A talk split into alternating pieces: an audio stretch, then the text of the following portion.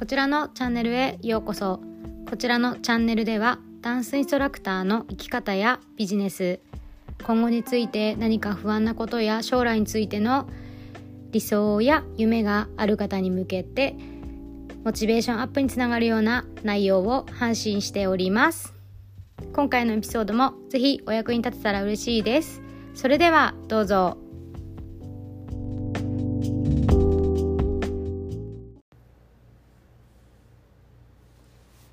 やっほー日本の皆さんおはようございます。アメリカの皆さんこんばんは。京子です。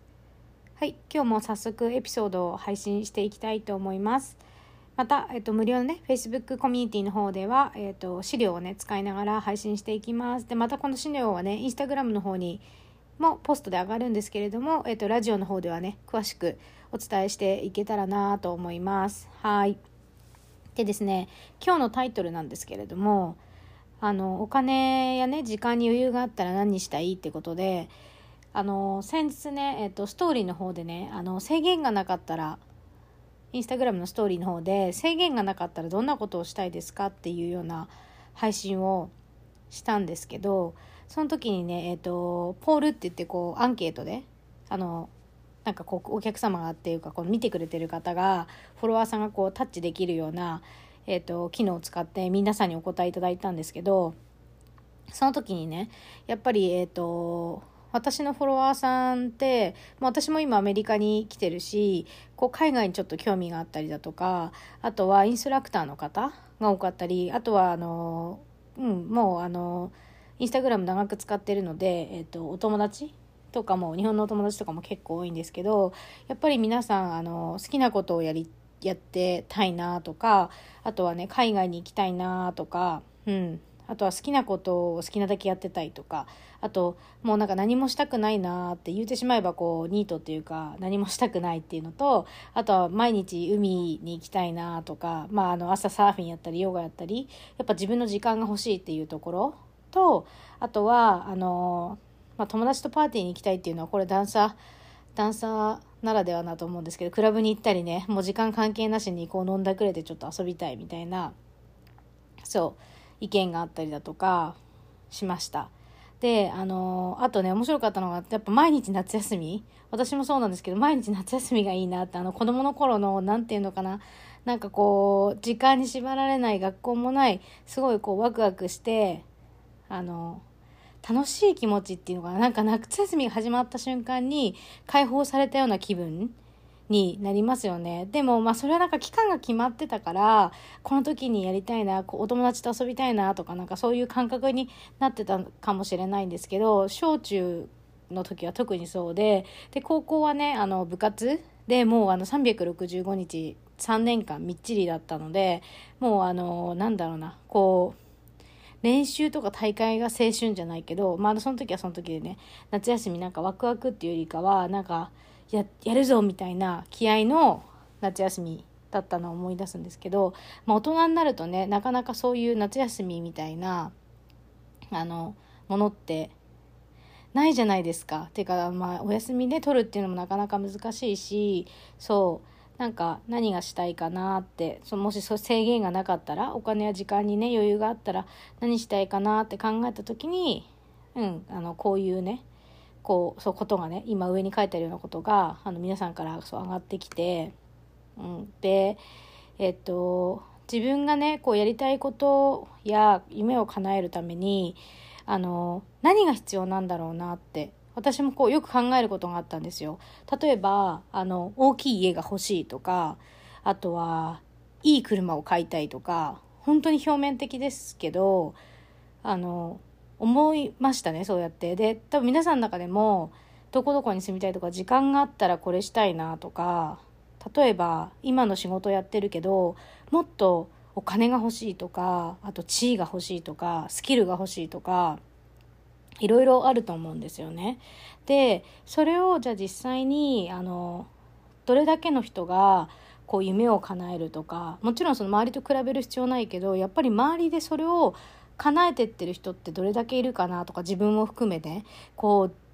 自由に生きるじゃないけどそれにこう向かってきてる人ってどれだけいるかなって考えてる時にこう向かってるんだけどやっぱりゴーゴーゴーゴーってすごいこうなんだろうなこうそれをやるためのそれを叶えるためにはこれが必要とかそれを叶えるためにはこのことをしないと絶対そうなれないみたいなことってありませんか？皆さんの中で。で私はその当時もう仕事を毎日365日年間で2日3日休みがあればいいなっていう働き方をインストラクターとしてずっとしてきてでそれはそれで本当楽しくってやりがいがあったんですけど気づけばもうあのそれが当たり前になってしまって何かね今度自分が例えばアメリカに行きたいとか留学したいとかあとはこんな別の仕事をやってみたいなとか思うんだけど実際に生活があってお金も必要ってなってくるとやっぱり戻ってくるものは今の仕事を辞めるわけにはいかないなとか今の仕事辞めたら収入が減るなとかこの収入をどうにかキープしながら新しいことができないかなってやっぱ考えるんですね。だけど考えるけどやっぱり行動に移すまでの時間がなかったりとか何かに縛られて行動できないっていうことがあのもうしょっちゅうっていうかそのそのしがらみでずっと何年もやってきたなってそう振り返ると思っていてそうね皆さんはどうですかね？なんかそういうことありませんか？うん。でねやっぱりこうそんなの都合のいい話だよねってあのお金もやっぱりこうあって時間もあってこう何かを得るためには何かを犠牲にしてって思ってませんか？私もずっとこの夢を叶えるためには今頑張んないととか今やるべきことやってないとそれが叶わない。とかこのぐらいお金がないとできないとか例えばいろんな例がありますけどね。そのこういうお金持ちになりたいんだったらこういう家で育ってないとお金持ちになれないんじゃないかとかなんかこういう過去があるから私はこうなんだみたいなもう勝手にこの何脳のストーリー脳内のこう自分でこうストーリーを組み上げたりだとかあとは周りから言われたことでこうなんか自分の中にこう物語ができてしまってそれからこう離れられないっていうかあやっぱり無理だよねって思うことが多い。だから言われなくても分かってるから人からそんなこと言われなくても分かってるからじゃあ人に相談するのもやめちゃうし何かこうそのプロに頼んだり専門に頼んだりっていうこともやめちゃうしそこでねなんか行動がうまくできなくって全部自分でやるみたいなことがもうしょっちゅうだったんですよね。でまあ、その脳内脳みそ脳みそっていうか脳の中にあるストーリーそれって本当っていうところでなんか小回り見てるとそのなんかそういう例ばっかり見えてきてねなんか自分ができないんじゃないかなとかいやそういうふうにやってる人はいないからやっぱり無理なんじゃないかなってこうどんどんどんどんその制限がかかってしまうんですよね。でそれをあの何が一番犠牲になってしまってるかって言ったら時間とかお金とか人間関係とか自分がやってることとかっていうよりもその自分の心にこう制限をかけて一番犠牲になってしまってるのは自分のねハート心の部分自分ではもうなんか苦しいなとか本当はこうしたいのになっていうサインは出てるんだけど現状無理っていうのが出てくるからそこにどうしてもねこう蓋をねしてしまうんですよね。でそのハート心で感じてることを止めてしまってるっていうものは何から来てるかっていうとこれが私がもうしょっちゅうしょっちゅう最近言ってるんですけど何だと思います？その止めてるものって。いうのはその自分のパッションとか心これやりたいんだよなって本当はこうなりたいんだよなってもっとこうしたいんだよなって思ってるものって何だと思いますか？5秒前432はい。それは思考ですね。やっぱりね。で思考っていう言葉が出てくるんですけどよくマインドセットマインドセットって私も言ってるんですけど思考です。で思考が何してるかっていうとあの脳の中でね無意識にストーリーをやっぱ作ってしまっていてお金がない時間がない私それを考えてると私にはやっぱできないな難しいな自信もないやっぱりできないでこのストーリーっていうのは自分が作り上げてるものもあれば小さい時からね周りからの影響を受けたりとか例えば親に言われたこととか先生に言われたこととか友達から言われたことであの作り上げてるストーリーが多くってで例えばあのカルチャーもそうですよねどこの国に生まれたとかなんかどういうところで育ったっていうこともそうだしそういうものでやっぱねすごい制限が本当にかかってるんですよね。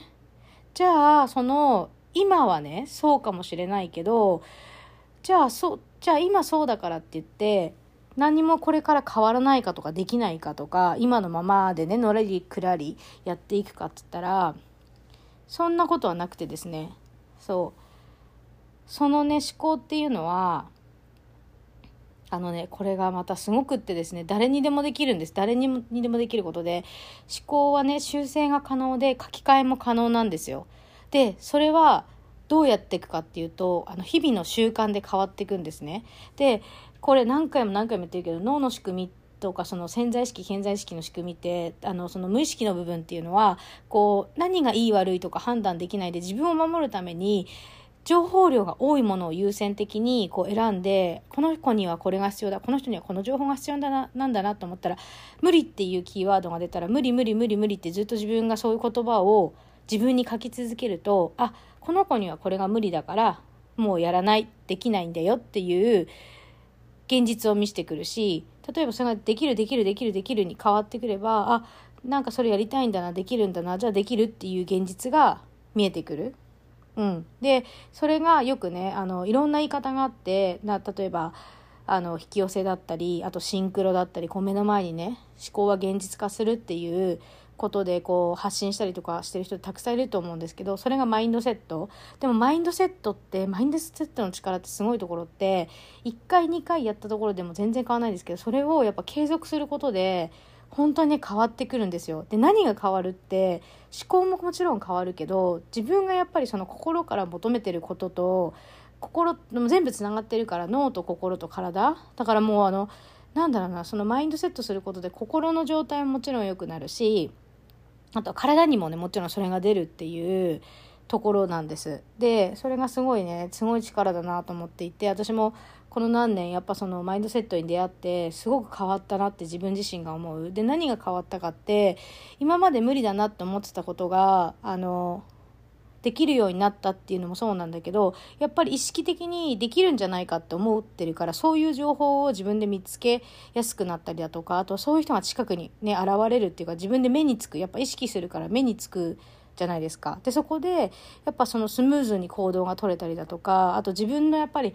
ビジョン心に蓋をしないことでビジョンがはっきり見えてきたりだとかそういうことがね起きてくるんですね。うん、でやっぱりこう今ね今の時点でもう本当にスケジュールがパンパンで、ね、子育てもあってとかインストラクターとしてねもうやっぱやりたいことがあるからお金貯めるために一生懸命働いてるんだとかそういういろんなことがあると思うんですけど今は無理だって思ってることがその叶うことができるのがもう最あのマインドセットって私はそう思っててこれ最強のツールだなって思ってるんです。だからあの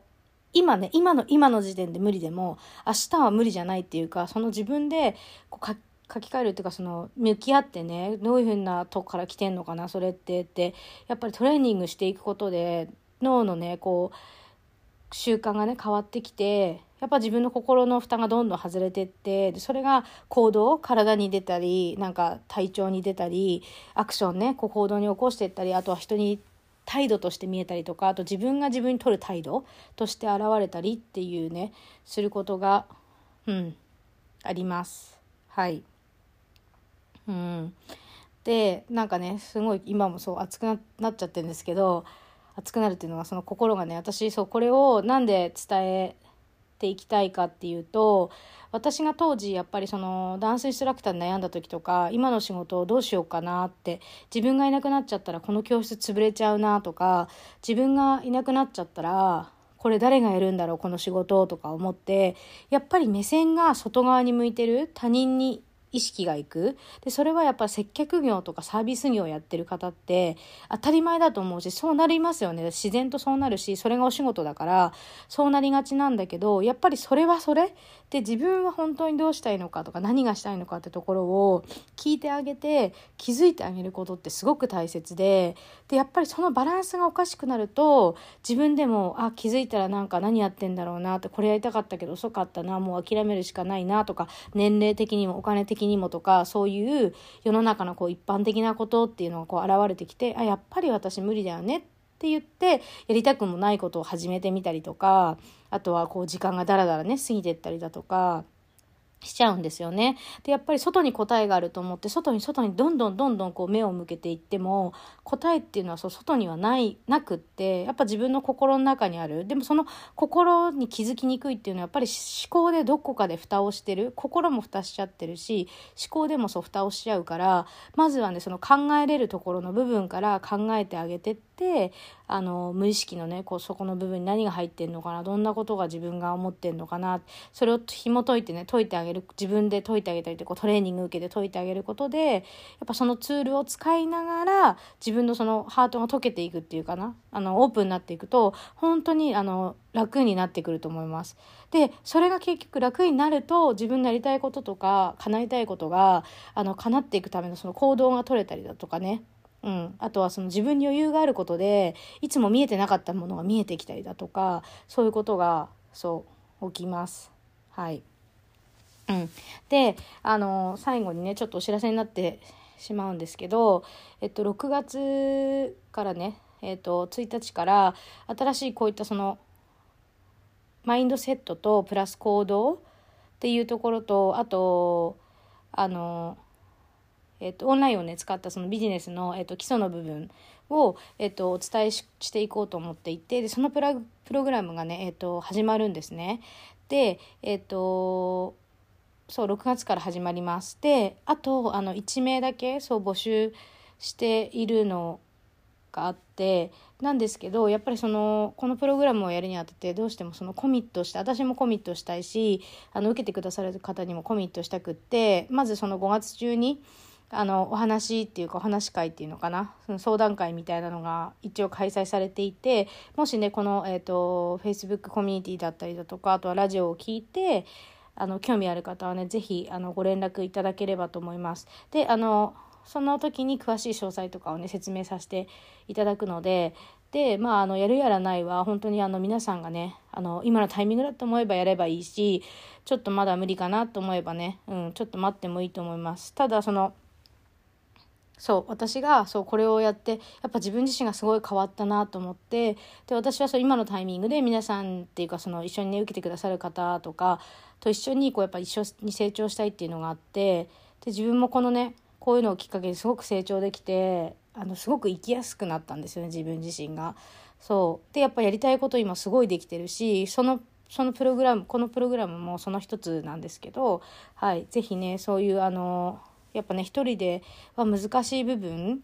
があってで頼ることって私も苦手だったんですけど、うん、なんかその頼り方とか甘え方っていろいろ種類があると思うんですよね。だからそれってただね頼って甘えてとか誰かに助けを求めることが甘えなんじゃないと思うんですよねそうだからそこもねうまくねこうやっぱりちょっと先行ってる人とかあの自分に、ね、ビジョンを見せてくれる人の近くで学ぶってこともすごく大切で私はねそういうコーチとかメンターにあのそう出会えたのもきっかけで今ねこういう発信ができるようになって活動しています。はい、ぜひねあのもしあのご興味あればご連絡いただければと思います。はい。えっとね少しそう長くなってしまったんですけど今日の配信はこんな感じでです。はい。それではまた来週。バイ